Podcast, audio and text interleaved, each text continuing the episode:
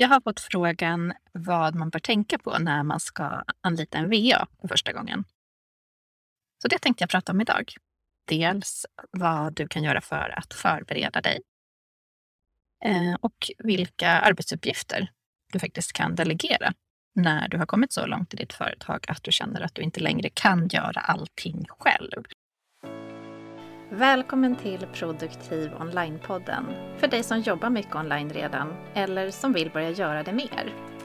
Här pratar vi om att skapa roliga rutiner kring att attrahera nya leads, konvertera och sälja, leverera våra tjänster, behålla nöjda kunder och allt runt omkring som handlar om att driva företag. Jag heter Maria Lofors och jag är så glad att du är här. Jag har ju en bakgrund som eh, redovisningskonsult och av att ha drivit egen redovisningsbyrå. Och eh, det här med bokföring är ju faktiskt det första som de flesta brukar börja tänka på att de vill delegera. Eh, av många olika skäl, men oftast är det att man tycker att det är jobbigt och svårt eh, och mycket att hålla koll på som man inte själv kan. Så därför är ju bokföringen det som de flesta faktiskt delegerar på ett eller annat sätt. Och eh, vissa tycker att det är skönt att lämna bort all bokföring redan från början och att aldrig ens sätta sig in i hur man ska kontera olika saker. Medan andra hellre vill eh, lära sig eh, bokföringen och bokföra själv i något år innan de sen delegerar till en redovisningskonsult. Och andra fortsätter att bokföra själva men tar hjälp med avstämningar. Eh, månadsavstämningar, kvartalsavstämningar eller bara årsavstämningar och hjälp med bokslut och deklaration. Så det där kan man ju göra på lite olika sätt. Sen finns det ju en massa annan admin i sitt företag som eh, kan vara ganska tidskrävande. Och då är det ju dags för dig kanske att fundera på om du sitter en hel dag i veckan kanske med att svara på mejl Eh, kundsupport, organisera filer, se till att eh, dina program pratar med varandra. Eh, ja, allmänt sånt där ehm, plock liksom, som det är väldigt lätt att fastna i. Det kanske inte är den, det bästa utnyttjandet av din tid. För du är ju företagsledare. Och eh, det bästa utnyttjandet av din tid kanske är att du ska jobba med eh, att sälja och faktiskt då såklart att leverera dina tjänster. Men hur vet man då när det är dags att faktiskt börja delegera? Jo, jag skulle vilja ge dig ett litet tips här. Det är att registrera dig för ett gratiskonto hos tjänsten Toggle. Eh, toggl.com. För där kan du superenkelt eh, klocka din tid. Och eh, om du klockar din tid varje dag i två veckor så kommer du väldigt snabbt se ett mönster. Du kommer att se var du fastnar och vad du faktiskt lägger orimligt mycket tid på. Och sen kan du också då, eh, när du har gjort det här i två veckor, så kan du se vad som eh, av den här tiden som du lägger, vad som faktiskt ger resultat i ditt företag. Vad är det som gör att du tjänar pengar av det här som du gör? Och som jag sa, om du sitter en dag i veckan med adminuppgifter, det är bra utnyttjandet av, av din tid. Och då när du också får den här översikten av vad du gör och vad det är som gör att ditt företag går framåt av de här uppgifterna, så kan du också fundera på vad är varje uppgift värd i pengar? Vad är det för timpenning på att eh, sitta och sortera mejlen för dig? Vad är det för timpenning på att leverera dina tjänster. Och kan du kanske ägna lite mer tid åt att sälja och leverera och, och betala någon annan för att göra adminuppgifter så att du frigör tid och kan liksom, ja, sälja mer, tjäna mer pengar. Då kanske det är värt att lägga eh, de här pengarna på att delegera just adminuppgifter till exempel.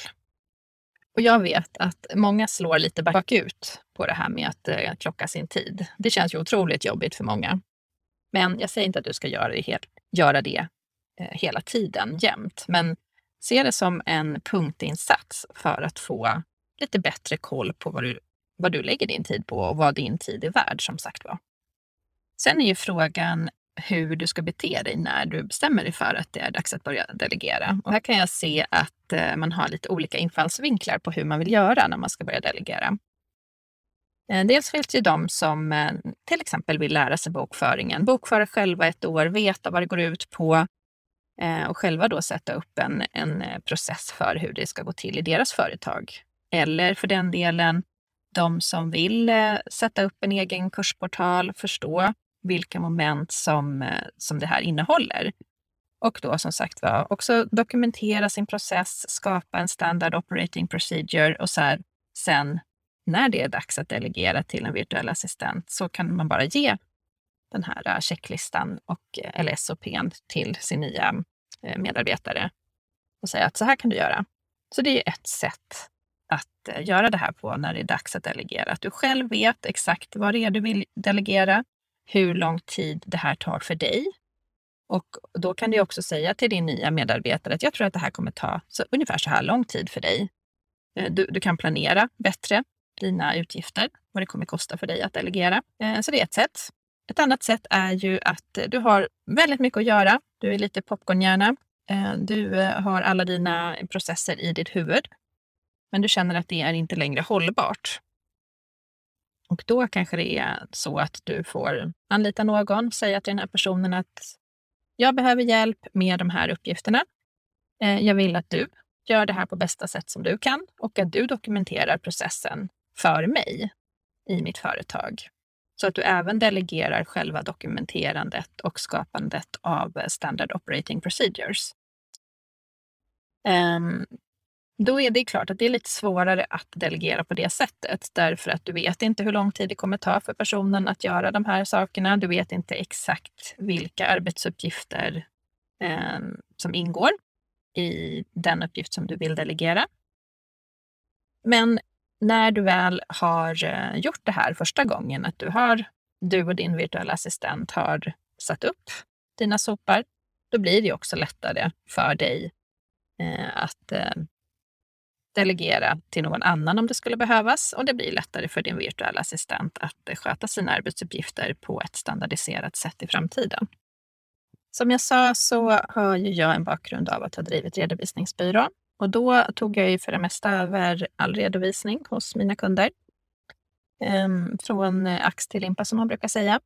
Men jag hade också kunder som jag hjälpte med avstämningar Eh, och i mitt medlemskap Digital entreprenör, där jobbade jag ganska mycket med att hjälpa mina kunder att bokföra själva genom utbildning och eh, stöd på olika sätt.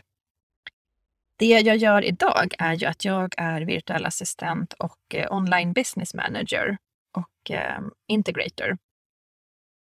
Virtuell assistent kan man ju vara och avlasta företagare med i princip vad som helst. ofta adminuppgifter som jag sa tidigare, att sköta mejlen eh, är ju en vanlig grej. Eh, se till att eh, hålla koll på mötesbokningar, hålla koll på automatiseringar till exempel. Så att program pratar med varandra.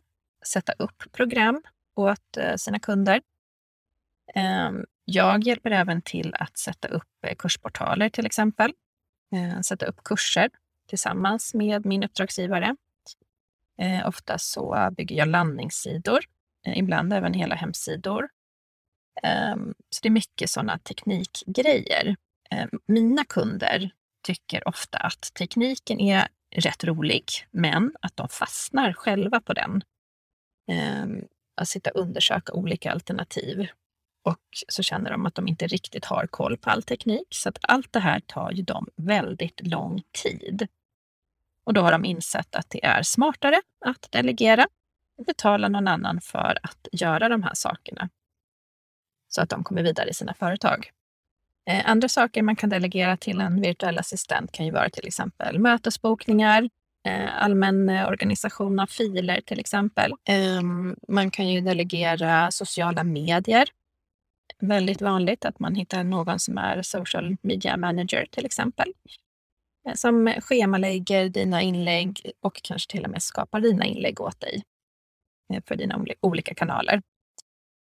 Eh, man kan ju delegera redigering av videofilmer, poddar, korrekturläsning av texter. Ehm, ja, en massa saker kan man ju delegera till en virtuell assistent. Där är det nästan fantasin som sätter gränserna. En online business manager är eh, lite nivån högre än en virtuell assistent. Där går man in som ett stöd direkt till företagsledaren, vdn i företaget och eh, hjälper till att eh, leda teamet. Om det finns något team. Det är ju inte alla som har börjat bygga team ännu, men som ändå känner att de är redo att anlita en online business manager. Och då kan det ju handla om att eh, se över processer så att det går att delegera till eh, ett team så småningom. I stort så handlar det om att vara den som är task manager, så att säga. Alltså vara den som håller koll på att projekten går som de ska och planerar tillsammans med företagsledaren. Jag sätter upp eh, projektplaneringssystem. Eh, jag jobbar ju med ClickUp. Ehm, sätter upp en, eh, ja, ett virtuellt kontorslandskap helt enkelt. Och det här virtuella kontorslandskapet består ju av en massa andra programvaror också. Det kan ju till exempel vara att man har ett eh, särskilt CRM, alltså ett eh, Customer Relationship Management-program. Till exempel Pipedrive. Själv så älskar jag både ClickUp och Pipedrive. Eh, helt grymma program. Men jag brukar också rekommendera att vi eh, kommunicerar i Slack eh, och eh, att man använder sig av Google Workspace som eh, sin lagringssystem, sin mejl, eh, allt som har med liksom, admin att göra i företaget. Eh, det är en, en väldigt bra programsvit tycker jag. Sådana saker kan man ju få hjälp med om man anlitar en OBM eller integrator. Och OBM och integrator är ju begrepp i Sverige som är ganska okända men som är väldigt vanliga internationellt eh, hos tjänsteföretagare online. Och de eh, betyder i princip samma sak man är liksom den här, um, som, som integrator eller OBM, så är man den här intraprenören. Man älskar att finnas i kulisserna och hjälpa eh, företagare att växa sina företag, medan man själv kanske inte är den här extroverta eh, entreprenören. Så där har du ju lite olika roller som du kan delegera till. Jag har fått frågan eh, vad man bör tänka på när man ska anlita en virtuell assistent eller en online business manager. Och jag tycker att eh, personkemi är såklart jätteviktigt. Så innan jag tar, åtar mig ett sånt nytt sånt här uppdrag så har jag alltid ett lära känna-samtal eller strategisamtal. Eh, Discovery call, finns olika namn på de här sakerna. När vi pratar igenom vad det är min potentiella kund vill ha hjälp med och om det är så att jag är rätt person att hjälpa till.